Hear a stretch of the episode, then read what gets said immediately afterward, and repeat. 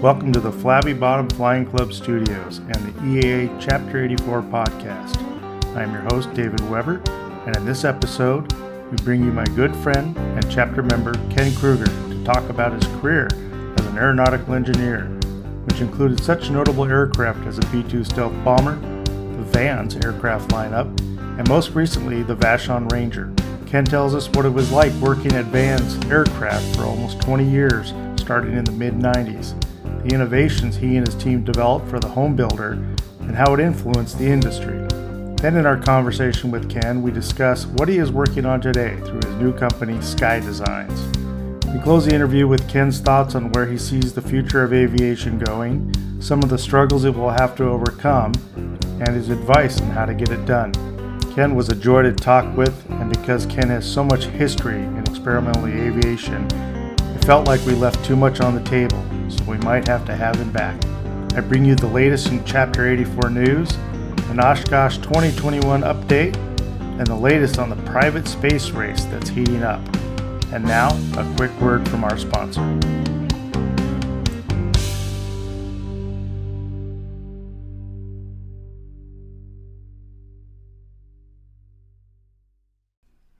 Welcome to the Flabby Bottom Flying Club Studios, and it's with great honors today that I welcome Ken Krueger to the studio. How are you doing today, Ken? Good, David. Thanks for having me. Welcome aboard.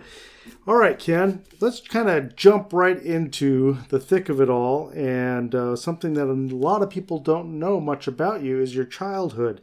Kind of tell us a little bit about where you grew up and what your family life was real early on. Yeah, so I grew up in a little town in central eastern California called Bishop, California. It's kind of a tourist town, but I always like to tell people it's also in the middle of the golden triangle of naval aviation. It's halfway between Fallon Naval Air Station and China Lake Naval Weapons Center, and then to the west is Lemoore, Naval Air Station Lemoore. Great. And so was there a lot of aviation activity happening around your house then? There were lots of military jets flying by. I remember Independence Day celebrations were always out at the airport, and the Navy would manage to send a couple Phantoms our way, and that was pretty cool. They're pretty quiet airplanes, aren't they? Oh, yeah. He says sarcastically. Yeah. And occasionally they would have a failure, somebody flying from Fallon down to China Lake, and they'd have a failure. And, of course, my dad, which is relevant to this, is he was a pilot, and so he wanted to foster aviation in his little kids. And I remember one time an A-7 ended up diverting to Bishop, an A-4 I remember another time. And so we would always go out and look at the airplane, So that was great fun. So were there a lot of air shows then when you were growing up? Did your family go do air shows? Occasionally, yes. I remember seeing, Bob Hoover came and flew at Bishop. Wow. Yeah, incredible. Yeah. Going to Reno, I remember that one time as a young kid, seeing Art Scholl fly, things like that. Wow, that's an experience. Yeah. And, of course, when Edwards Air Force Base, which is a couple hours south, had their open house in usually November. Is that the Air Force anniversary is November? You would know more than me. Anyway, we would go down for those open houses and see the Blue Angels or the Thunderbirds. So, yeah, that's going to get your blood going. So your dad was real supportive then, obviously, in your aviation. Any other family members? Yeah, well, my dad and my mom both had kids. They were from previous marriages. And when they got together, they ended up having myself and my younger brother. But my mom, also a little bit of an adventurous, but she was learning to fly, actually, also when she was pregnant with me. Oh, that's great. Yeah. Sort of a... told the future, shall we say. Yeah, I'm not sure why I like airplanes, but really, I mean, when did you start liking airplanes? I have no recollection myself. Okay. Yeah. I just know that I always have. And it's funny, it's kind of funny, a little embarrassing, but you see these old home movies of yourself, and it's like, there's an airplane in my hand. Yeah, my dad, matter of fact, I was just having a conversation with my dad the other night about all the Lego airplanes I would build and fly around the house. Cool. So, yeah, I have the same disease. Yeah, well, we're safe with together. Yeah. So, you're growing up in Bishop, California. Dad's obviously supportive of your aviation, and you're going through high school, and you decide, hey, I want to go to college. Yeah. What kind of advice did Dad give you on that? I don't really remember any advice specifically from my dad, because it was just very early on. I knew, I had bad eyesight early on, so I knew, well, gee, I'm not going to be flying those Navy jets, but heck, maybe I could be part of the design team. And so I knew very early on I wanted to go be an aerospace engineer, to learn, go to college, get that degree, and then work in the industry. And so, and of course, all your friends were very encouraging of this geekism, shall we say, of aviation, right? In a way, yeah, because I don't know if it's something in the water, but I know two of my friends in college or in high school from growing up. We flew model airplanes together, and both of those guys are now Southwest pilots. And there was another, those were just two guys in my class of, 180 kids. So, and then, classes above and below us also, there were some airplane nuts there too. So where did you find yourself then going to college? Yeah, I ended up going to San Diego State University, which was really, in the end, it was a good fit for me, but it wasn't my first choice going in. I would have loved to have gone to a Cal, UC Berkeley, or even the Naval Academy, or Cal Poly would have been the place I wanted to go. But those places were above my GPA and maybe even above. So why San Diego State then? Well, San Diego State offered aerospace engineering, and they were a part of the Cal State system, so it was affordable. And, it was just the right place at the right time for me. So you knew right then and there that aerospace engineering was where you wanted to go, or aeronautical engineering. Absolutely, yeah. A lot of people said, or not a lot, but, you'd get the occasional advice from someone who said, well, just go get an ME degree. That's pretty close. Go to Cal Davis or go up to University of Nevada, Reno and get that mechanical degree. And it's like, No, I want to be aerospace. I want aerospace. And so I'm glad I stuck to my guns and did that. And, San Diego State was a good fit for me. Cal Poly is nice. It's a great place because, their motto is learn by doing. So you get a lot of hands-on experience at Cal Poly to supplement the book learning and the theoretical. So San Diego State was a little bit lean on that hands-on, but heck, I'm an airplane nut. What am I going to do on the weekends? Go to the airport. You go to the airport, you make friends, people. So what airport did you go to? Oh, yeah. So I got my pilot's license just before, maybe it was between years, but I had my pilot's license. I remember taking my check ride in, the end of August and almost immediately packing up the car, going down to San Diego. And so I had my pilot's license. Where was this that you got your pilot's license out of? Oh, yeah. You keep asking me on that question. Yeah. Oh, I learned to fly at Bishop. Oh, okay. Which is a great place to learn to fly because it's the bottom of this deepest valley. So you would go home during the summer? Yeah. And that's where you started getting your flight training? Yeah, I started flying in high school. My dad was generous enough to let me use his airplane. Really? Yeah. And so that was good. And friends, instructors, friends would fly with me. But it's a great place to learn to fly because you're in the mountains, so you learn mountain flying. It's hot and it's high. You learn about density altitude, and it's pretty much desolate and deserted, so you get lots of airspace. I remember I had to take a trip. I had to fly down to Lancaster, California, Fox Field down at Lancaster to get my 3 takeoffs and landings at a towered field. And I remember going down there and Citabria 75.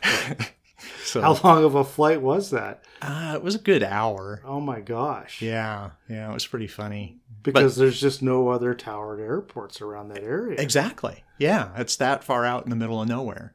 So that was kind of fun. But anyway, so I went get my pilot's license, go down to San Diego. Well, Gillespie Field in El Cajon near San Diego. There was a cadre of folks there, and they had us. I learned to fly in a tailwheel airplane and a Citabria. And I wanted to continue to do that. And there was this old clapped out Citabria that they used to tow banners, and that it was for rent. And so I would save my pennies and, go fly the Citabria. So tell our listeners what the rate was at that time. Oh, I don't remember, but... What do you think it was? I'm going to say $40 an hour. I don't... And this is 1980? 83, 84 maybe. Yeah. Yeah. Different time. So was the... the access to the airport, was it anything like it is now? Or is it, did they just let you walk on and walk around? And yeah. I just drive there, go around. Hey, there's a stop. Oh, it's for rent, and you figure out who owns it and you get to know people. And it's like hanging out here. There's a group of people, they've got projects going on. It was called Skid Row. It was the row of hangars there. And there were a bunch of folks doing different things. Addison Pemberton was actually one of the people there at that time. Wow, that was, yeah. So he was always restoring a, a stagger wing or a steerman or, gosh, I don't know. Is he remember. Not over in Spokane now? He is, yeah. Right. Yeah. So yeah, Phelps Field, I believe. Yeah. And a old soaring guy named Bob Fronius. He was restoring an old training glider from World War II. His son, Doug, I think is well recognized and renowned in the soaring world. And so, through no fault of my own, I kind of stumble into this place and, get connected and, learning stuff and doing stuff. It's pretty cool. It really supplemented what I was learning in classes Monday through Friday. Now you graduate from college with your degree in aeronautical engineering. Aerospace engineering, yeah. Aerospace engineering. Where do you find yourself after that?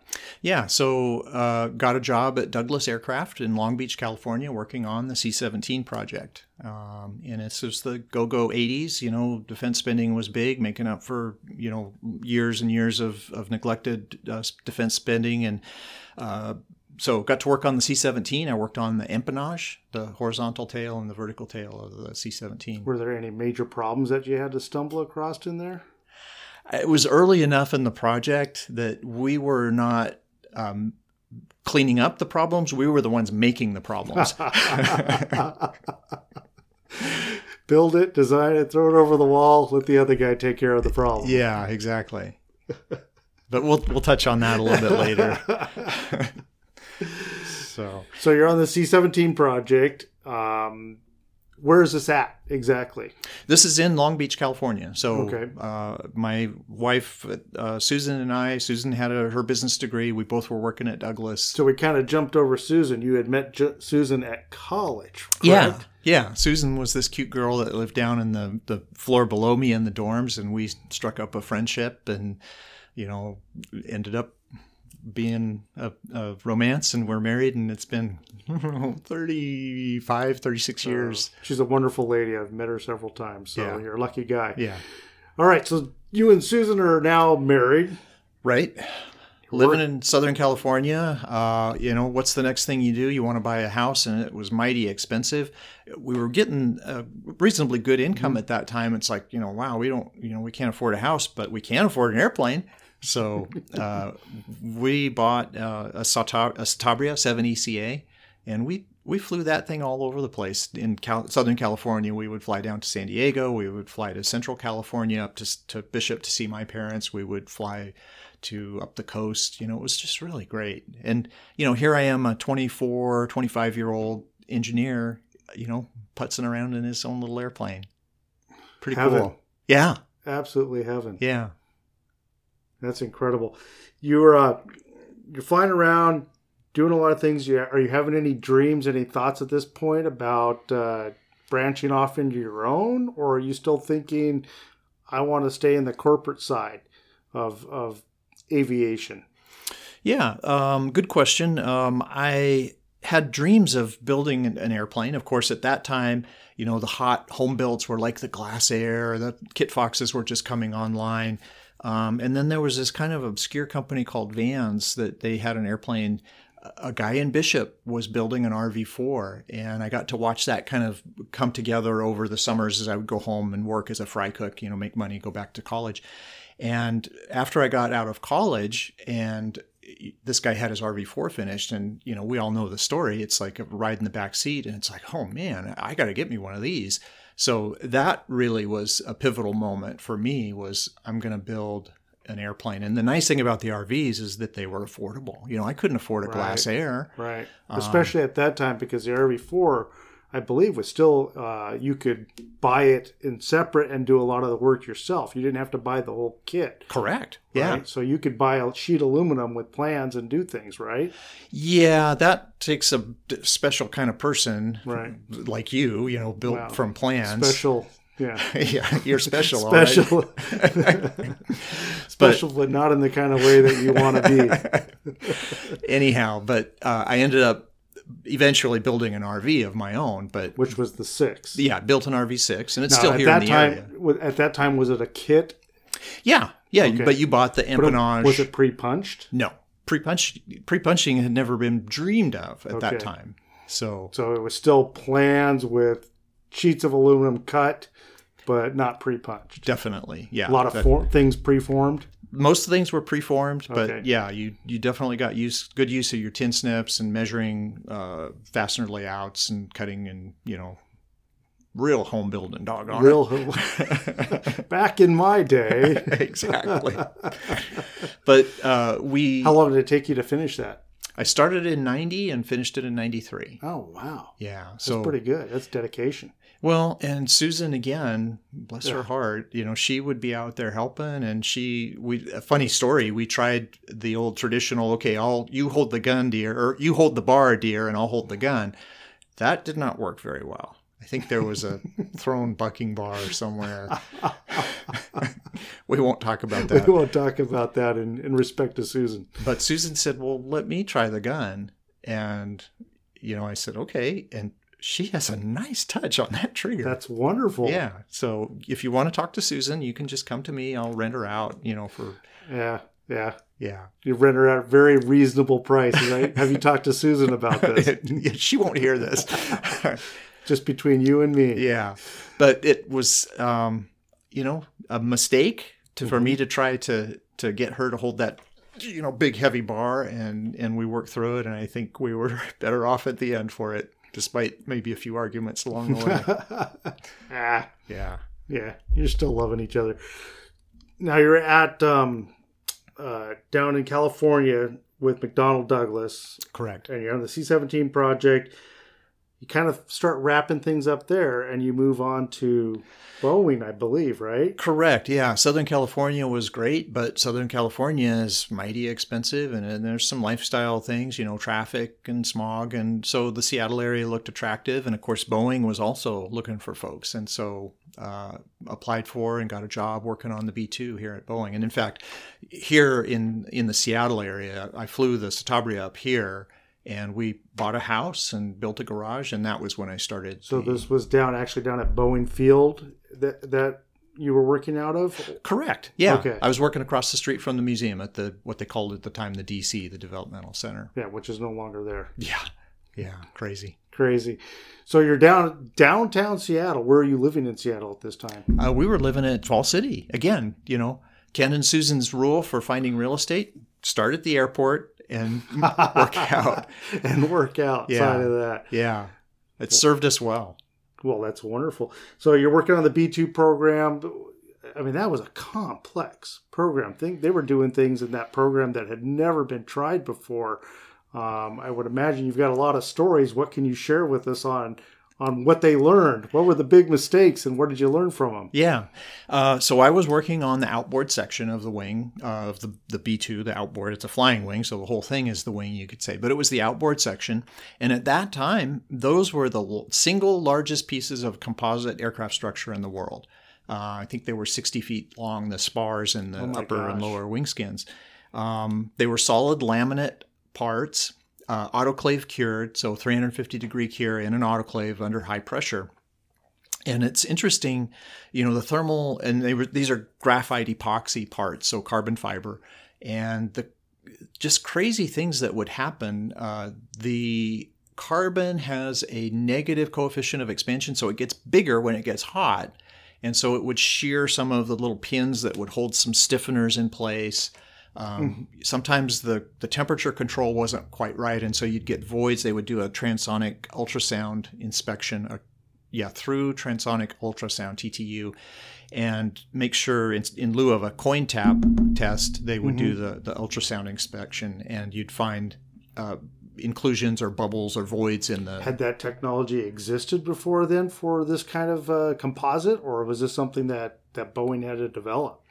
Boeing bid an A-6 re-wing project to put composite wings on an A-6, and I think I've talked to A-6 pilots who said, yeah, I really don't like flying those airplanes, but it was a great experience builder for Boeing to learn how to do composites, and of course it's still learning, but you know, the A-6 built the experience for B-2, which built experience for, you know, now 787, right, and, you know, who knows what else. So yeah, it's definitely the future of, aircraft construction going forward. But yeah, lots of advantages. Like everything in engineering, you don't get something for free. Yeah. So Boeing's having this new experience building with carbon fiber and composite construction. Was there anything else that Boeing had to learn?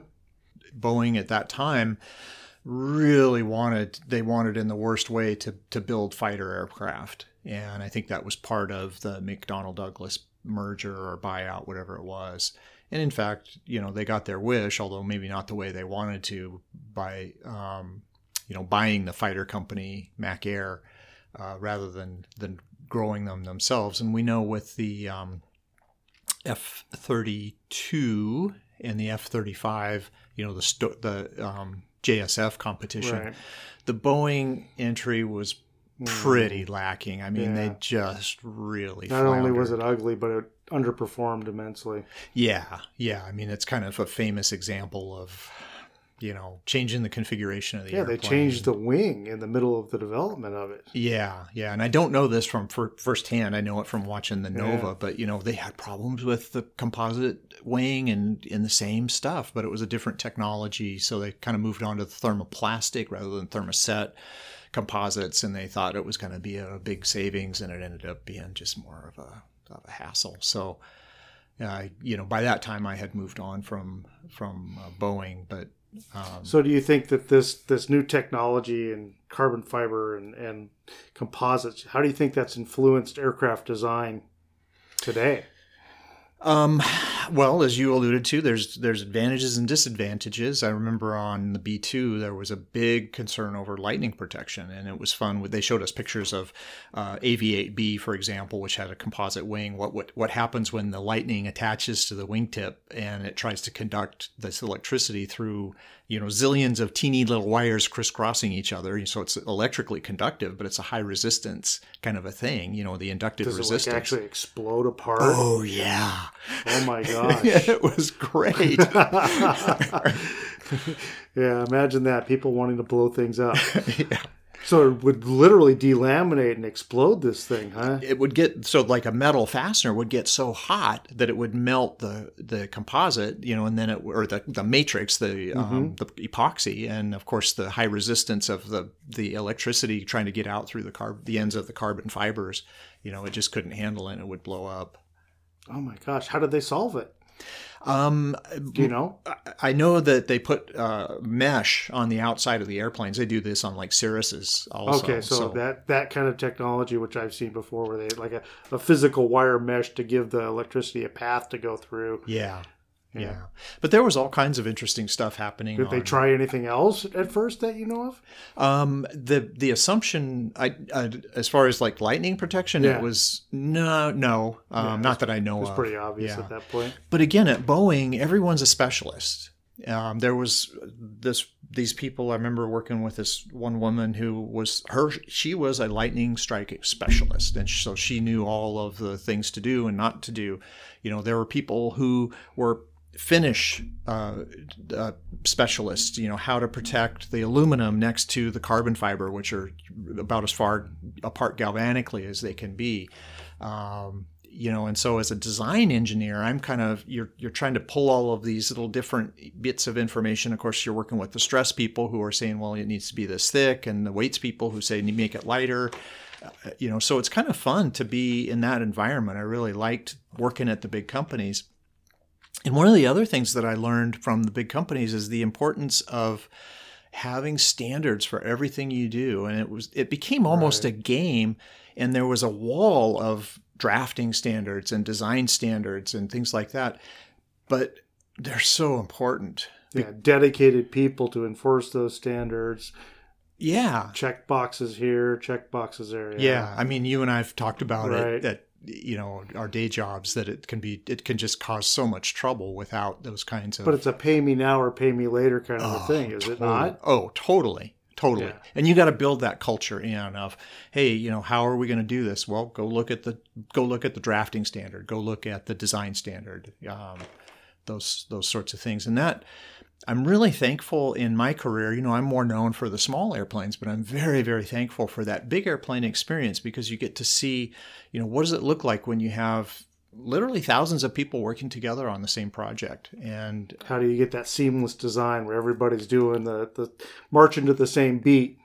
Yeah. Very difficult. Yeah. Yeah. Not easy, and not always successful. I mean, you're going to have with that many people, it's not going to be as efficient. I mean, we all know the stories of, you know, Kelly Johnson's team designing cool airplanes. Small team, highly motivated. Engineers on the floor making changes to drafting, you know, design right there on the floor. Yeah. That kind of stuff. Yeah. Pretty neat. So where else did you do at Boeing?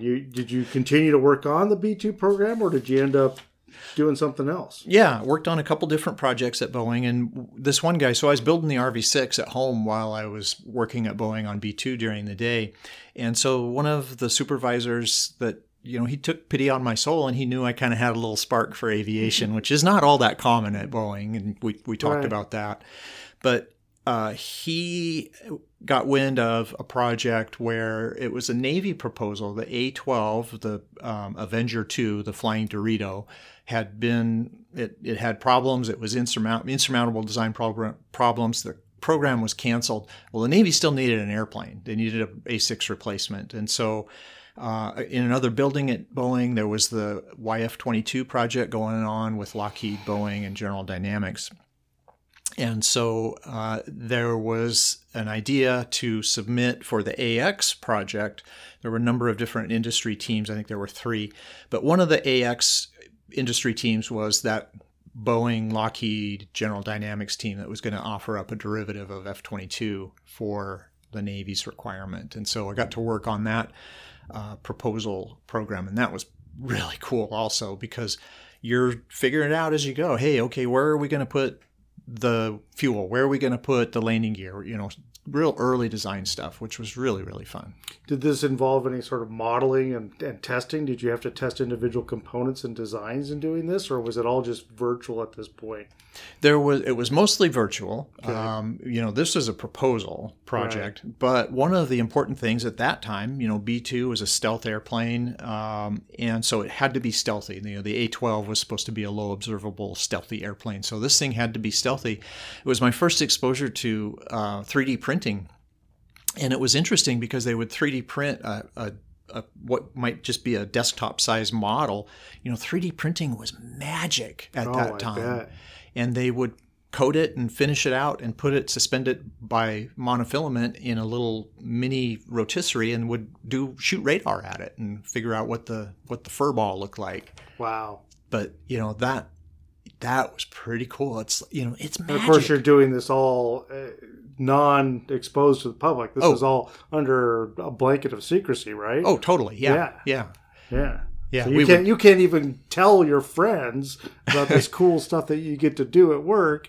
Right. Yeah. And it you know, I'm just a lowly structures design guy, but we got to work with the, you know, I was in a space where the avionics people were, and that was pretty neat to do the systems integration there. And you know, and we'll touch on that, but systems integration is just one of the absolute key design parameters. You just have to do that right these days. Big airplane, small airplane. It's all about, you know, not all about, but that's a major thrust, major important thing. Backing up a little bit, you're building the RV-6. Are you involved with EAA at any point at this time, or are you sort of one of these rogue guys? I'm going to say I'm not a rogue guy, because I wanted to be a member, and I was a member of EAA, although not as low a number as you. Should have played poker with those numbers, should we have not? Yes. You would have come out. Oh, yeah. Yeah. Golf, you would have won, but yeah. Anyway, So yeah, once I started building the RV-6, it was, yeah, I got to be an EA member, and it was you'd be dumb not to, because you got so much information. Now, was this 21 downtown, or what chapter was this? I was not a member of a chapter. Okay. I was just a member of EAA. Member of EAA national at this point. Okay. Yeah. But you're doing things that are in the process of developing this concept of actually going out and designing your own aircraft. This is still in the back of your head. Yeah. You've got a big grin. Our listeners can't see it, but you've got a big grin on your face, sort of a sly grin. I can tell you're thinking, what would I do different with this RV-6? And you eventually, this comes to a peak later on, and we'll get on that. Yeah, yeah. But let's not jump over that. So you're still working at Boeing. You've got this program going, and eventually the Boeing comes to an end. Where do you end up after Boeing? Yeah, so after Boeing, I worked for a division of Macaw Cellular, and again, the world was a different place then. We're doing STCs on airliners to put the little in-flight phones in the airliners. Well, of course, you know, that's something that's come and gone. But that was, again, great experience to be, you know, in the military, you just build to the mil-spec, and there's no certification. Well, on an airliner, you got to get an STC. You've got to jump through all those hoops. So I'm exposed to that, and I'm also exposed to managing a project. You know, I was a project manager, and we had hired a contractor company to actually do the drawings. And so, again, great experience working with the airlines to learn a little bit about how they work. So this was a phone that was going to go on all the commercial aircraft. Correct. You remember the GTE flight phones, and yeah, I remember that very vividly.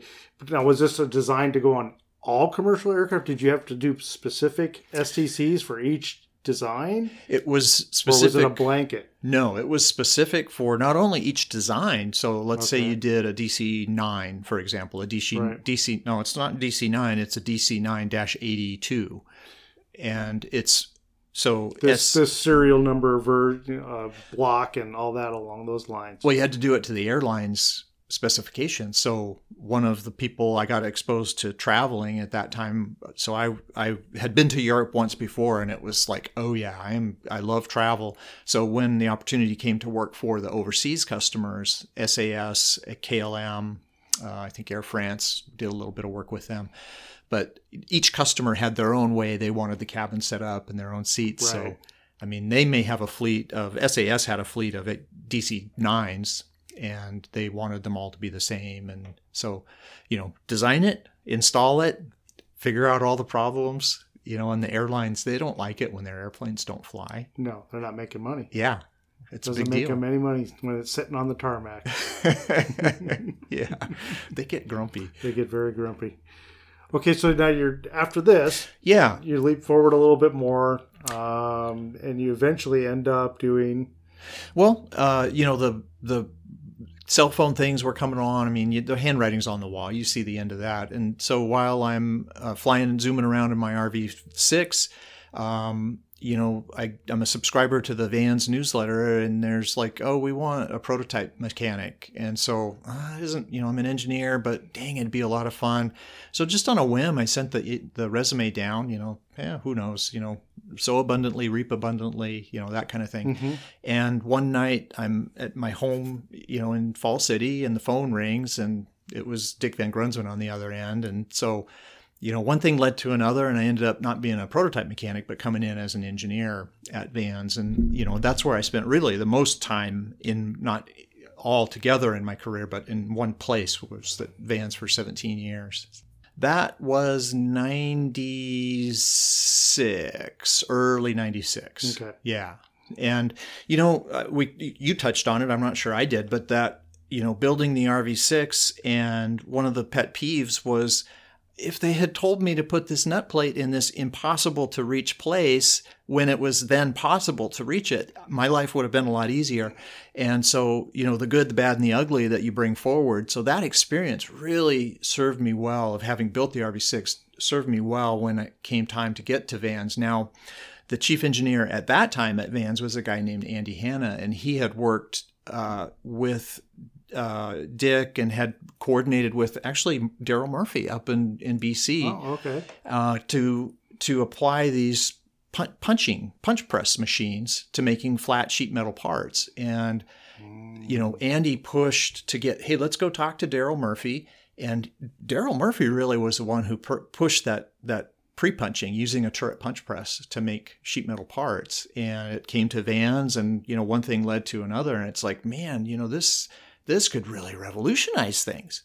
And so, you know, at that time, Van's was just pre-punching a few kind of just basic, simple flat wrap wing skins, which, you know, that's a great improvement. So now, was there some education, some learning curve there to do this sort of pre-punch match, pre-punch holes? What was that like? Because you can't just put a rib in a leading edge and expect them to match up. There's got to be something there that you had to learn as to the design going forward. Yeah, and so I alluded to what I learned at the big companies. And the big companies, they have, you know, thousands of people, and the amazing thing about being human is we write things down so that you can pick up where I left off, or I can pick up where the guy right before me. And so there's this incredible wealth of information there that, you know, you can apply it and use it. So there was great sheet metal design information there at Douglas, which I was able to carry forward. The other really cool thing, and as I finished up my college career, there was this magic tool called CAD coming along. And we did our senior project, and it was like, yeah, we're going to have a little bit of CAD in this. It's like, oh, cool. But by the time I got to Van's, I had already learned CAD-D, which is what we used at Douglas, and then CAD-AM, and then CATIA, and then AutoCAD when I did the STC thing. So I had, you know, like four foreign languages under my, well, four CAD languages, and they're a little like foreign languages. Once you got a couple, the rest of them come easily. Yep. So anyway, that, and also the 3D modeling. So you'd come in, you know, hey, I need to put a rib in this part of the vertical tail. Well, you'd go take a slice, you've got the shape of the rib, you know, all the angles, and, you know, it goes from there. But you got to have that 3D model first. So I showed up at Van's for my interview. This is kind of funny, you know, and they're kind of, oh, hey, all right, yeah, hi. And I looked over the guy's shoulder, and he, you know, what you working on? Oh, I'm working on this wing skin. And I said, oh, well, where's your 3D model of the whole airplane? And I remember it well. He turned around, and he looked at me like I was from Mars. And he was like, 3D, you know, 3D model? And so, again, through no fault of my own, I had this background. And you had an assumption, and that assumption didn't come to be true at Van's. Yeah, well, obviously, I was able to come in, and it's like, man, I'm the laziest guy in the room. Right. I'm going to do it the easy way, so I ended up making 3D models. So you eventually brought Van's into a CAD, brought them forward with their CAD development? Yeah, they had already recognized the value of that, but of course, you know, getting the full use of a tool is you know, part of the name of the game. You're going to get the value you're paying for. So now, was the 6 actually designed in CAD? No, not at all. No, the RV-8 was really the first airplane that, and it was somewhat in CAD. I would imagine there was sort of a learning curve there. And at some point you just say, stop and let's do what we know. So yeah, there was a lot of that. It was a lot of skepticism and a lot of... Well, we had talked about even the cowling on the 6 and the 7 is just somebody carved a mold. Yep. And that's what it is. Yeah, and it was carried forward and it served a purpose, but there's some limitations there as well. Never drawn up in CAD. Not to my knowledge. Yeah. And it, I mean, I know of, actually it was ECI at the time, but they did a 3D scan of an RV-8 cowl because they were, you know, doing their engines. But no, other than that, you know, the first cowl that ended up coming being in the computer was the RV-12 cowl. Right. I take that back. The RV-10 cowl. RV-10 cowl. Yeah, I take that back. Yeah. So you're doing these designs now at Van's, and you started off on the 6. You kind of did you help refine that, or you moved on to something else other than the 6? Yeah, the 6 was a done deal by the time. So the 8. So the 8 was the first project at Van's. Okay. Then the 9. Was the 8 already started when you got there? Well, the 8 kind of made a big splash in the industry. If you remember at Oshkosh 95, 94. Hadn't made it there yet, so I'll believe you. Okay, I'm guessing, but it was the turquoise or blue RV-8, which was a prototype, and it was basically the prototype mechanic Art Shard built this RV-8, and it was like, okay, there's the airplane. That's your prototype, and you, all you engineers, you go build that in the computer. You know, you go make that airplane as a kit. So the airplane was already done before it had even been put into the CAD. Correct. Oh my gosh. You know, so talk about doing things a little backwards. So you know, and it's hard to understand again. Through no fault of my own, I came from, you know, a really high-tech world where, yeah, you start in the computer and you refine it. Right. And once you've got, that's not the home-built industry. No, there's no budget for that. Yeah, exactly. And we'll come back to that too, the budget for home building, because that really influences what I'm doing now. Right. But anyhow, it was a challenge. Life is a challenge. You learn stuff along the way, and you know, you talk about learning from your mistakes, but... And moving forward. Yeah. Staying off the brakes. Just keep going forward. Exactly. And that RV-8, you know, you look at it, back at it, and you go, well, that was silly. You know, it was ridiculous. Hey, you got to start somewhere. That's right. Yeah. That's right. The 8's done. Van's is deciding they need something else. Right. So the 9 was the next project chronologically. So kind of tell us a little bit how they came up with the 9. Why the 9 versus anything else? So Dick had, before my time at Van's, had a vision for an an RV-6B, which was a longer wing version that would be more of a trainer type airplane. And that airplane was a crude prototype, but it was a proof of concept airplane. And that concept was carried forward and became the RV-9, kind of a longer wing, lower power. Yeah. Different airfoil and some simplicity things, maybe with an eye toward production, maybe a certificated airplane. That never happened, but you know, there was talk of that. You know, you've been in the home built industry long enough. I mean, these things get, you know, dreams and aspirations, you know, distractions happen all the time. Yeah. And who, you know, my crystal ball ain't no good, you know. You know, none of us. If it was, we'd be going to buy some lottery tickets right now, right? Yeah. So you do what you know how to do. Yeah. Again, that theme, you know, keep moving forward, and, you know, it ain't all going to pay out. So RV-9, but we knew also that the 9 and the 7, again, the vision was to have as much commonality between the RV-7 and the RV-9 fuselages as possible. Oh, I see. And that's why when you built your RV-7, I mean, there's no small number of, you know, F9 parts in there. All over the plans. Yeah, yeah.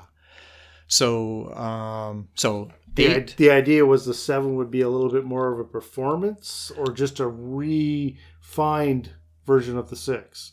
It would be a refined version of the 6. And again, so it would be taking basically the wing of the RV-8, putting it together with the fuselage of the RV-9 and the tail of the RV-8, which was, you know, very common between the 6 and the 8 as well. Anyway, so it was kind of a natural to bring those wings from the 8, fuselage from the 9, all of the good stuff, cowling, canopy, etc., from the 6, you know, move it forward and make it the 7. So the 7 really was just a pre-punched 6.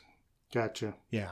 Gotcha. That's why the cowling from the 6 is the same. Yeah. Yeah. It's exactly the same firewall, landing gear, engine mount. So then how did the development go on to the 10 after that? Why did Van's decide to do a 10?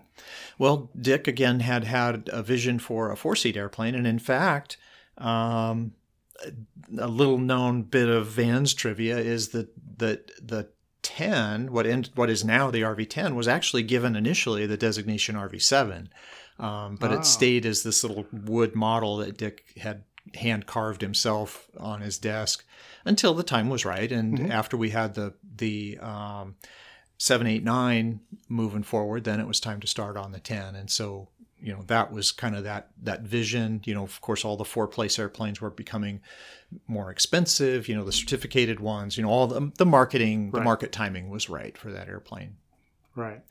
So we moved forward with the 10, again, learning from some of the things that didn't go so well on the previous aircraft, putting more and more into the computer ahead of time. And in fact, a cool little side story was we're going through the RV-10 project, and we had a weight spreadsheet. So we're keeping track of how much everything weighs. And I remember one of the, you know, I'm the chief engineer by that time. And so we're working together and turning the crank and getting the weight and balance numbers, and it's like, uh-oh, this thing's gonna be nose heavy. And so that sinking feeling, right? And we made the tough choice. We had to move the wing, so we picked up the wing and moved it 5/8 of an inch. Oh my gosh. And then, that made the difference. Yeah And, you know, a four-seat airplane is a real challenge for weight and balance, because you got to be able to fly one person solo with full fuel. That's the most forward condition. But then you also have to be able to fly with four people and baggage and no gas, you know, to land, right, and still be within the CG envelope. So, you know, we knew we needed to be on the mark with that. And that's the beauty of the computer. You know, it's built in the computer, and it takes extra time to rework all of the CAD models, but the time saving is incredible. As long as you do it right the first time. Yeah, that's where you want to make your mistakes, right, is in the computer. Right, and this is something that, you know, I preach to people, is that when you do the CAD, you know, as somebody who's done CAD his entire career, make sure you input it right. Yes. Don't take those cuts. I see a lot of time that people don't add constraints, that kind of stuff, and you do your CAD because you're going to have to come back and change it. And when you come back and change it, and everything blows up on you because you haven't applied the proper constraints to your sketches. Yeah, yeah. It's standards. It's modeling standards. Modeling the standards. Yeah. And you said it. It's when you design it the first time, you have to design it to be revised. Exactly. Yeah. It's gonna happen. Yeah. You're dumb if you don't. Right. Yeah. So the 10 eventually evolves into another program where you go almost the opposite, right? Yeah. Well, actually, in between those, so the 10 was the big beast, the four-seat airplane, and then the whole light sport thing started happening. And, of course, that drove the RV-12 design. And, again, Dick had some ideas, some concepts, some visions for what the RV-12 would be. But in between that time, Van's had moved from North Plains, kind of northwest of Portland, to Aurora, mostly south, but right, you know, Portland. But it was not where everybody expected the company to go. We expected everyone. It was the conventional wisdom was, oh, Van's is going to move to Scappoose, and that's where Ken lived. And so this shock comes down. Van, you know, Dick drops the bomb and says, well, we're moving to Aurora, and so. Of course, you build relationships at the company, and this fellow who wrote the newsletter and was tech help, Ken Scott, you know, he also had a long commute down to Aurora, and so we had this vision to design this little light single-seat airplane with a VW, you know, affordable, easy-to-build airplane that ended up becoming Sky One, and the cool, KK, the KK One, yes, which I call the Sky One now. Interestingly enough, I got a phone call from the fellow. He came and visited me, but the fellow who owns it lives in Nampa, Idaho. So it's still flying today. It's got 1,000 hours on it. Oh my gosh, that's cool! And he loves that thing. He says that was, you know, he said you designed that airplane for me. That's incredible. Yeah. Does it still have the same engine in it? It has a VW engine. He has put, I think, a little bit greater displacement. We started with 1815, right, and then I think he's got, it's not a 2080.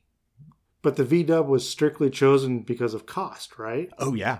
You wanted to keep that cost down to as low as possible. Yeah. So we mentioned systems integration earlier. It's a key feature, affordability. You know, right, it's got to be affordable. So, and that was that. Now, did you take that into consideration with the construction design too? Was this sort of a pulled rivet design? You weren't bucking rivets during this, or was it the latter that you said you could buck rivets? So where was the difference? It was a bucked rivet design. And, you know, because at the end of the day, you know, riveting is not the greater part of making the airplane, and it takes time to do pulled rivets. Now, admittedly, the skill level is much, much lower. Pulled rivets are expensive compared to solid rivets. But on a per rivet basis, yes. Yeah. And if you've already got the skill to drive solid rivets and the tools, which I did, right? You know, why not? Why not? Yeah. So, anyway, we built, you know, I designed that airplane, built it, you know, the three of us, me, Ken, and a VW engine guru expert named Mel Ellis. And we flew it and had, you know, very educational, had a lot of fun. Now, did that have influence going into the RV-12 design? Anything that you had done there, or was it just kind of a good learning curve? It was mostly a good learning curve, but there are actually some parts from Sky One that ended up on RV-12, lock, stock, and barrel, one of the weldments on the firewall. That's great, because that tells you that you're learning something and you're applying it. That's a successful part. I want to bring that over and continue that on. I've seen that time and time again. Yeah, yeah. And there were mistakes on it, but, you know, heck, yeah. If you're not falling down, you're not learning, right? There you go, yeah. So the RV-12, which everybody knows the RV-12 and the success that Van's has seen with the RV-12. I mean, that is probably the most successful light sport aircraft that is around. I don't have statistics to back that up, but just all you have to do is look around and you can see how many of those are flying. Was there a lot of things that you had to do to convince Dick to go to a pulled rivet? No. Construction? No. Not at all. No, that was part of his vision. And, you know, I think, you know, like you've said, there's advantages and there's disadvantages. Never get anything for free. No. You got to let go of something to grab onto something else. So, yes, that was part of the thing. It was intended, you know, that was kind of the target builder, was someone lower skill level, first time building an airplane. You know, they want to get after it. So that drove the pull rivet. And I will say that having built a Sonics, which is nothing but pull rivets with the cherry end rivets, I cannot tell you how many times old curmudgeon airplane owners and designers would stick their nose up at me because I had done a pull rivet, and where they even would hint to the point that the airplane was going to fall out of the sky, and yet it still flies today. Yeah, yeah. So that construction is sound. You just a different little bit of design that you have to go into when you're thinking about the design at that point, right? Correct. And, you know, the pulled rivet is liberating in some ways for a designer, because you don't have to worry about, hey, how am I going to get a bar on this? Right. So, you know, yeah, it allows you to do some pretty cool stuff. Well, and to this day, I see this all the time on a lot of the forums where somebody posts a picture, hey, I can't get a bucking bar in here. And, of course, the first answer within the first three answers is put a pulled rivet in it and move on. Yeah. Right? Yeah, exactly. So there's still a backup there, even for the buck rivet kind of thing. RV-12, what comes after RV-12? Yeah, RV-12, and then comes, you know, RV-14. So, again, the market says, hey, I like this RV-7, but everybody wants to put more in the airplane. And people aren't getting smaller. No, they're not. Right. And they also, you know, want to get those big systems. They want the performance.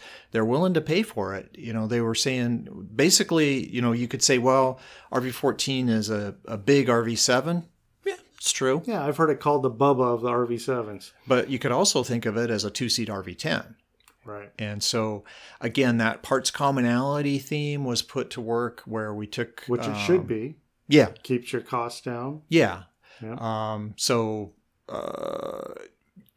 RV-10 wings, not exactly. I mean, that's the wing section, but, you know, there's plenty of new parts.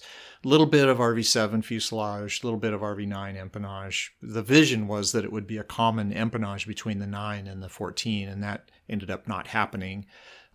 So, it, you know, if you don't follow through on your vision, you're going to... Now it's like, oh, we wanted to just carry one empennage. Well, now there's two when you were hoping to have just one. Well, That's a step in the wrong direction, but, you know, it hard to argue with success. The RV-14 is a very popular design. Right. But again, more upfront, you know, front loading the project and putting it in the computer and more refinement, because that's what the market wants. These guys today, you know, here I am, the old curmudgeon myself, right? You know, well, the people today really are assemblers. And I think people, you know, the RV-14 builders would say, this is so easy. I'm just assembling. I'm not building. And that really is true. Yeah. One of the things that you and I worked on was like mounting all the components in the aircraft and giving the builder that pre-positioned location for those components when it comes to your magnetometer or your ADARs or even the screen. All that is now designed into the RV-14. Yes. Giving the builder, they don't even have to think about it. Whereas with the 6, there was nothing there. There wasn't even an indication of where things would go except for maybe the pitot. Yeah. Well, and, you know, in the RV-6, ADARs hadn't even been invented. Right. Yeah. Right. So, right. We're still back in that quote unquote steam gauge era. But the, you know, again, standardization is always, I'm not going to say always, but standardization is huge in a situation like this. It helps the avionics people. It helps the airframe people. It helps, you know, there's no reason not to do it. Yeah. Not today with all the technology we have to share that information. Yes. It's no longer going to a data card or fiche like at Boeing and looking it up and Dewey Decimal Systems. It's all right there at the tip of your fingertips on the web in the cloud. Yeah. Now an opportunity comes up. You're still working at Van's, and an opportunity comes up, and this is kind of where your path and my path start to collide a little bit. And the whispers are going around the office that this Ken Krueger guy is coming around, and but you end up doing something that's pretty unique, along with the ownership of Dynon, John Torode. Yep. And tell us about how that all came about and what the end goal was. Yeah. So I had designed the Sky One, the KK One, and it's like, I'm liking this. You know, when you work at Van's Aircraft, you design Van's aircraft, and that's great. That's the way it should be. But as an aircraft designer, I felt like, you know, I'm kind of in a box here, and, you know, Dick still had plenty of airplanes that he wanted to design and build. And so John Torode was offering me an opportunity to come design a new light sport airplane, what ended up becoming the Ranger. And so I took advantage of that opportunity. And, you know, I learned so many more things than I thought I was going to learn. You know, I came in thinking, great, it's just like an RV-14, you know, super home-built airplane. It'll be a breeze. Oh boy, was I wrong. Yes. You know, you don't even think about it. You know it in your head, but you don't know it. And that is, in a home-built airplane, assembly hours cost exactly $0. You know, $0 an hour is what the builder works for. In a production shop, they ain't working for no $0 an hour. And so there's a production rate. Yeah. It's all about that. It's also about, you know, at Van's, we built maybe one or two prototypes, maybe a static test article. And then it was like, you're out the door, you know, all you builders out there, this is how you put it together. You know, you don't know how to build it after 2 or even 3 airplanes. You know, here we are, we're north of 50 Rangers been built. And it's just now kind of coming into, starting to see that glide, that it's almost like second nature now to put one of those together. Yeah, yeah, it's super cool. Yeah, well, I remember, and I'll give a little inside baseball here on that. I remember a particular day where you guys were doing a wing loading test, and I have this vivid memory of John Torode, again, I'll repeat, the owner of the aircraft company, Vashon, and this sort of surrealistic scenario where he's sweeping up all the little lead shot that had come out of the lead shot bags. And you guys are loading up the wing, and all of a sudden that wing let go. Yeah. And John didn't even flinch. Everybody else just jump back when this wing let go, and John is just sitting there sweeping, and he looks at the wing and pauses for a minute and just keeps on sweeping. Yeah. I love that whole shot. But you learned something on that test. I remember you guys had to do that a few times until you got it right. Yeah, we sure did. We were trying to do a lot of different things. I mean, it was a different load path, being a high-wing airplane, a cantilever high-wing, so... Yeah, no strut. Yeah, Ken got smarter there. The other things that, we were trying to do, this box spar that was the fuel tank and, right. Ended up not being worth... it was, at the end of the day, it was a net loss. But you learned something. Yeah, we learned, even what not to do, you're learning something. Right. Yeah. So, right. Yeah, we were treading new ground, and you're going to bust a few wings. Yeah, and you came up with some innovative techniques as far as manufacturing. There's things, and again, a pulled rivet. Yep. Fuselage, a pulled rivet whole wing. Enchilada, yeah. There's a few standard rivets in there, I know, especially in the spar. Yeah. Solid rivets. Yeah. But for the most part, what would you say, 95% construction with pulled rivets? That's fair. Yeah. Yeah. Yeah. Yeah. And then you design this integration with the Skyview system where yep. everything is mounted. Everything has a mounting spot. Servos have a mounting spot. Everything goes together. Yeah. Integrated solution. Incredible. Incredible. And I think that the amount of aircraft that are flowing out of the factory now is sort of a testament to that design and how you learn that. It's been a successful aircraft.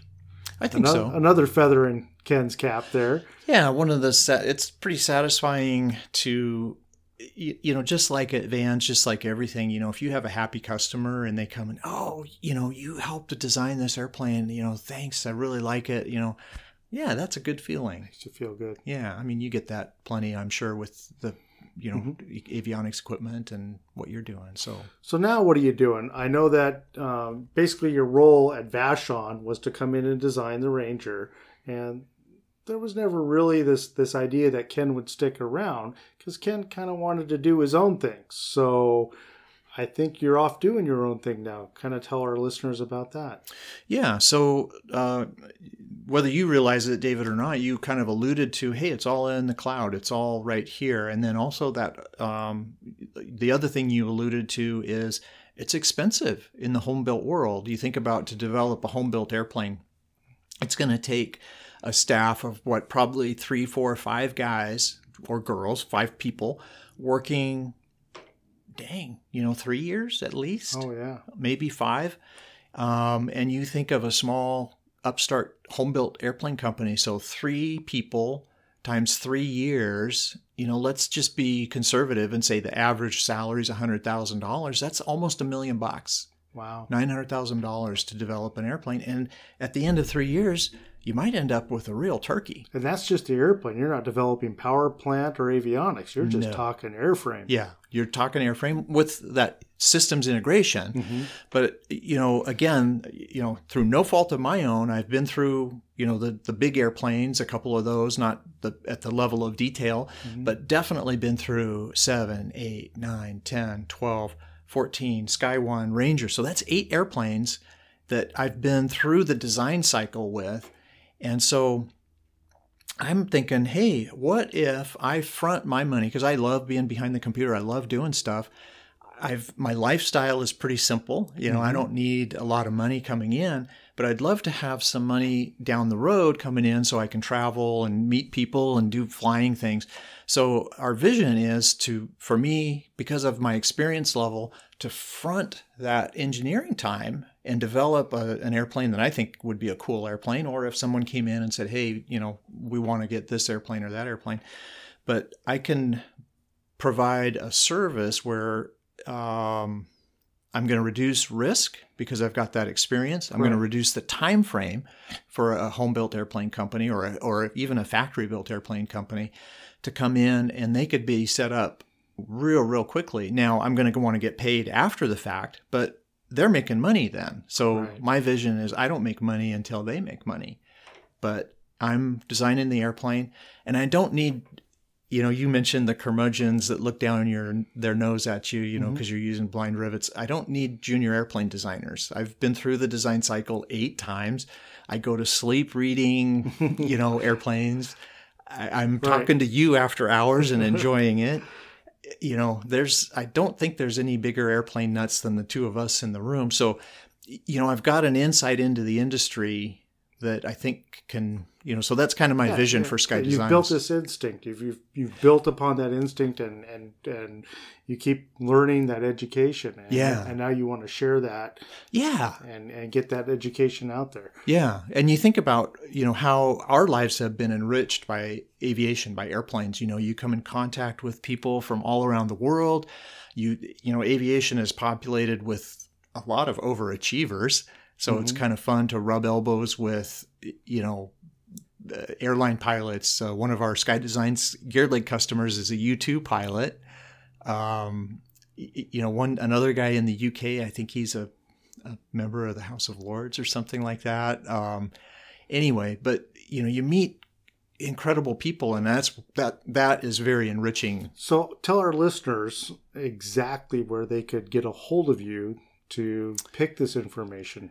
Where would they get this? Skydesigns.aero. And so Sky Designs is our company, and we offer design services. And where are you located at? We're located in Anacortes, Washington. But the cool thing about the world we live in today with the technology is if you're in Moldova, for example, I can send data to you anywhere. So, you know, you think about these expensive CNC machines.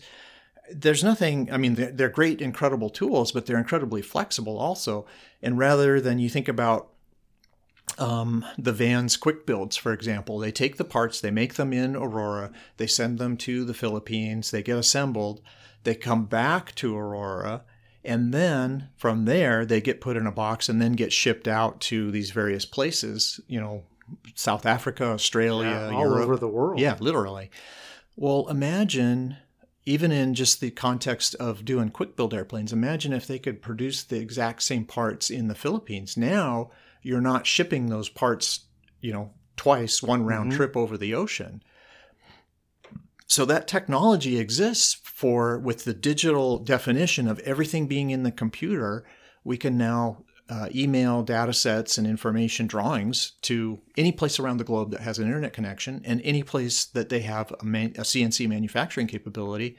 Well, you can kind of see where that might go. And, you know, that technology has been put on steroids with this COVID. Oh, yeah. I mean, everybody's working from home now, and Zoom meetings, you know, for our listeners, if you don't know what Zoom meetings are, it's basically a way to have a meeting over the internet. The Dick Tracy having everybody look at their watch. It's capable today. We can do that and talk to multiple people, and the ability to share that information.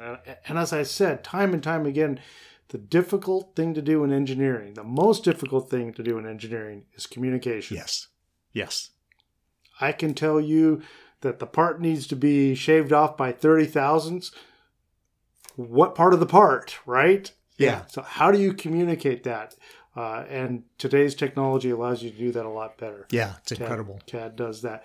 So what are some of the things that are you working at with Sky Designs? What can you share with us? I know that there's probably some top secret stuff going on, but what can you share with us? Well, we put, if you go to skydesigns.aero, you'll see Sky One there, a photo of that guy. You'll see some other concept airplanes. Some of them are concept airplanes, like an electric airplane, for example.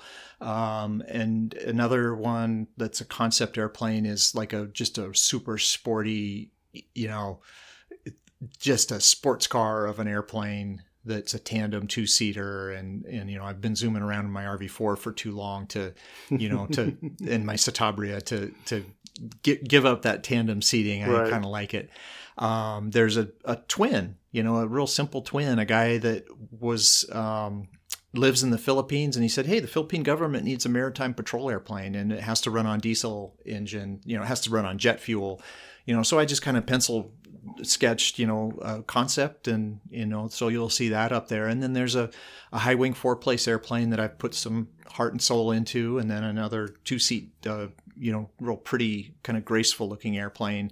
I had a chance to, I've always admired Fournier's, you know, the touring motor gliders, like an RF-4. It's like, you know, that is a, it's straight lines, it's simple, but oh my goodness, is it pretty. It's just graceful. And so I wanted to kind of emulate Monsieur Fournier in that way. It's my honor to, you know, trying to give him homage a little bit. He's 100 years old. Oh my gosh. That's incredible. Triple digits, that's my goal. Yeah, yeah. So you kind of alluded to electric. Let's get a little philosophical here. Electric in the future, what do you think? I think that it has some potential for sure. And you see the cool stuff that Pipistrel is working on and that what they're doing with the Alpha and with the Taurus, you know, electric motor glider. They say they're going to come up with an electric Pantera. So, you know, they're definitely moving forward with it. And I think if the phone rang and the folks from Pipistrel said, hey, why don't you come to Slovenia? Boy, I'd be mighty tempted because they're doing some... Susan, pack your bags. Yeah, because they're doing that innovative stuff, and they've been doing it, and it's paying off. They're leading the industry. I often go back when people poo-poo the electric. I go back and I say, hey, the Wright brothers never thought that they would fly. Yeah. You know, and they ended up developing their own 12-horsepower engine, right, just so that they could fly. So, you know, let's take a step back. Yes, electrical is not where it needs to be, but it has to start someplace. Yeah, yeah. And I don't know if you know this or not, but recently there was a electric air race league that was announced. So you can imagine the technology that would be developed in racing. And I hope to see that come to Reno. I hope that someday we'll see the electrics go race around Reno. And I think it's going to happen. It's just a matter of time. But what better, you know, mission for an airplane, for an electric airplane, can you see other than 6 fast laps where you take off and land within, you know, a half a mile where you took off? Yeah. You know, it's an ideal place. It's an ideal place for that. And we all know that, to me, the biggest advantage of electric is the fact that your CG isn't changing throughout the flight envelope. You pretty much take off with the same weight that you took off, or land with the same weight that you took off from, and it doesn't care about altitude. Yeah, yeah, that's cool. The wings and the props still care, but... So electric, you think, has a lot of potential in the industry going forward. Am I putting words in your mouth there? No, not in the least bit. I think there's a lot of neat things that can be done within electric. You know, you mentioned the fact that the motor doesn't care how high it is. It does. The motor doesn't breathe air, so it can make the same power. You know, other cool things are you can distribute the batteries in the wing, for example, and get a structural benefit with span loading. You know, what about propulsion? Does that have anything? Is it still a single propulsion? Or I see a lot of electric aircraft that have the propulsion span-wise. Is that... distributed propulsion. Yeah, you know, there's another... What's the advantage of that? The advantage of that is you can do like the YC-14 and YC-15, you can have powered lift. So now you can, by strategically distributing the propulsion along the upper or even lower surface of the wing, you can now take off and land slower.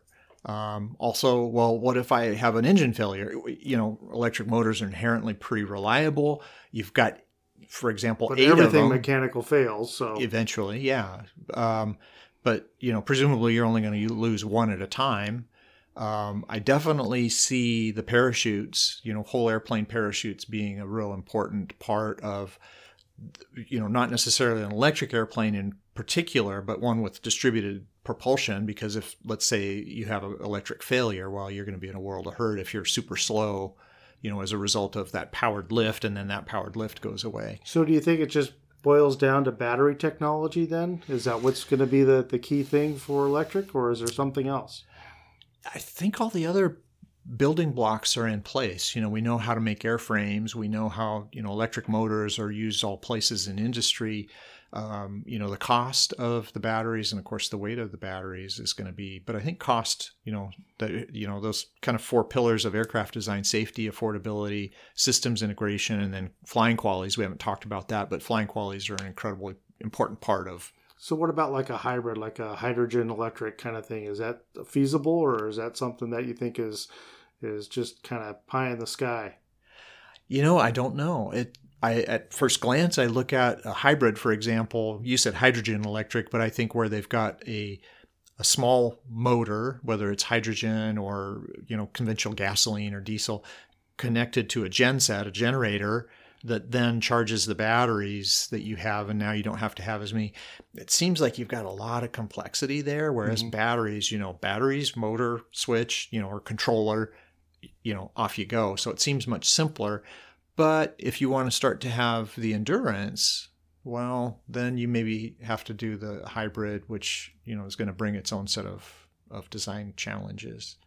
What's going to be the revolution in aviation? What's the next big thing that's just going to take aviation to the next level? In my opinion, we had things like, you know, the monocoque construction, getting away from biplanes and strings and wires. And then we went into a lot larger, bigger horsepower, you know, and then pressurized vessels. And then, you know, obviously the composite construction was a huge revolution. What do you think is going to happen next? I think that the next big thing that's going to touch society is urban air mobility. You know, it's kind of an outgrowth of that electric. Sort of the air taxi thing. Is that what you're thinking? Yeah, it's interesting. There are different takes on that. You've got the Lilium, that is the German developed one. Which is basically just get me from my house to the airport where I hop on a Lufthansa flight and go all around the world. But then there's more of the Uber air taxi, and those things are taking a bunch of different, you know, the urban air mobility thing. Those things are taking a bunch of different shapes and sizes. And it's fun because at Sky Designs, you know, people, you know, they type in aircraft design, and I get calls that are real interesting. One guy was saying that, hey, you know, first responders, they're going to want to have a way to get in and land and, you know, deal with an emergency situation. There are those who are saying, hey, you know, this airplane, this air vehicle is not like the Lilium. It's going to be more of a consumer product where everybody has one and they use it to get from A to B and, you know, all that fun stuff. We've seen the Black Fly at Oshkosh, which is a neat concept, you know, more... Yeah, thinking out of the box, really. Yeah, so there's, you know, you kind of have this picture in your mind, or at least I'm showing how narrow my mind is, but, you know, an overgrown quadcopter. Oh, no, you know, there's all kinds of different things, all kinds of different applications and constraints that go with that. I was talking to some folks that wanted to do the first responders, and they're saying, okay, we have to be able to land within a, you know, basically a city street. We, you know, have some other design constraints that you kind of go, oh yeah, that's true. You know, you have to be able to work within, you know, have to be able to carry your emergency equipment. So I think that that is going to be where I think the next big revolution. Am I excited about it? Quite honestly, no. Really? I mean, I'm excited about it from an engineering point of view, but these things are going to be autonomous, which means, okay, pilots, you know, the joy, the thrill of flying, the art of flying. Yeah. Plus the integration of flying with piloted recreational aircraft. How's that going to happen? Yeah. Who's going to win that argument? Right. You know, who's going to have more people, you know? So I'm a little cautious there because I think much like with self-driving cars, I feel that there is going to be a loss of our personal liberties there because, you know, you're a human, I'm a human, we make mistakes. And if a human makes a mistake, well, we've got to fix that. You know, we'll take away that ability for that human to think. And that's really, you know, you've mentioned a philosophical thing, but, you know, how did aviation get to where we are today? By people being allowed to take risks. Right. And, you know, without risk, there's no gain. Yeah. And if we have autonomous cars, you know, you can see where I'm going with that. Yeah, I can give you a great example of that. That is my F-150 has the ability to back up a trailer using nothing but a knob and a screen. And I never use it because I don't want to lose that skill of backing up a trailer. Yeah.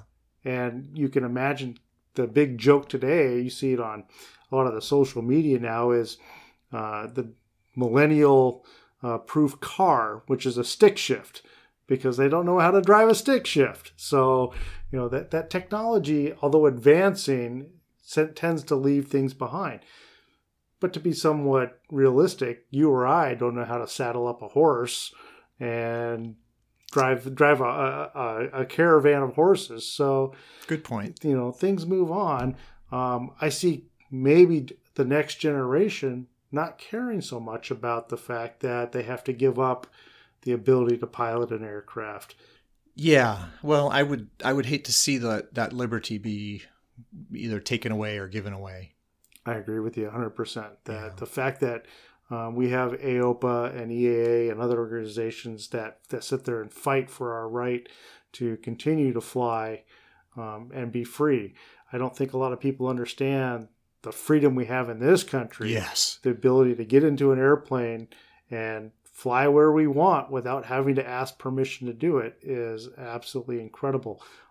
I would almost venture to say unheard of for the rest of the world. That is not much of an overstatement. Yeah. Well, Ken, it has been an absolute pleasure having you down here at the studios today. I'm sure we could go on for another hour or two. Yes. So we might have to pick this up again at another time. But I absolutely enjoyed our time today. And if people, again, want to get a hold of Ken, they can contact Ken at skydesigns.aero. Thanks again for coming down to the Flabby Bottom Flying Cub Studios. Thank you, David. And now I bring you chapter news. This month's meeting will be held July 13th, starting at 7 o'clock p.m. This meeting is open to anyone who wishes to attend in person, as well as those who want to attend via Zoom meeting. The Zoom meeting link will be published in the newsletter. For the latest and most up-to-date information, visit the chapter website or one of the many social media pages the chapter maintains, such as Facebook and Instagram. We have an exciting presentation this month from a pilot who recently completed a 22,000-mile around-the-world trip in a single-engine aircraft, Shinji Miyata. Not only is flying around the world an accomplishment only very few have ever completed, but Shinji did it as a partially blinded pilot. Shinji made the flight in a 57-year-old Beach Bonanza he affectionately calls Lucy. Come listen to Shinji talk about how he was able to pursue his aviation passions after growing up in Japan and moving to the United States. AirVenture 2021, or better known as Oshkosh, is now less than 3 weeks away. If you are planning on flying into AirVenture, I would encourage you to download the NOTAM from the EAA website and study it, as it is required reading for the flight into the airport during the event. I would strongly encourage pilots to print it out and keep it with you in the plane during your approach. I have personally witnessed an AirVenture controller deny aircraft entry because the pilot could not reference a NOTAM in the cockpit. The personal or commercial space race is warming up again, as both Richard Branson's Virgin Galactic and Jeff Bezos' Blue Origin have announced dates for launches in mid-July.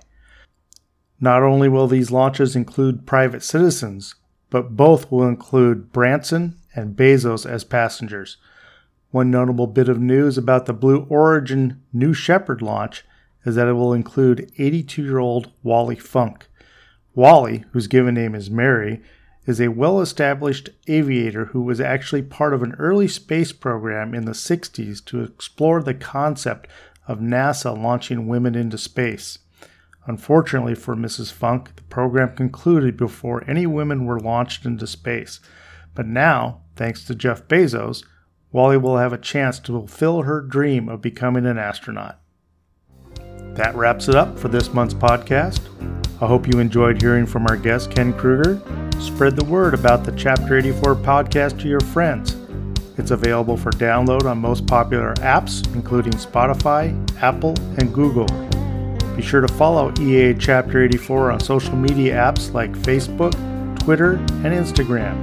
If you do make it to Oshkosh this year, come by the Dine-On booth and say hello. I will be there all week answering customer questions. Until next time, this has been your host, David Weber, and remember, stay off the brakes and keep moving forward.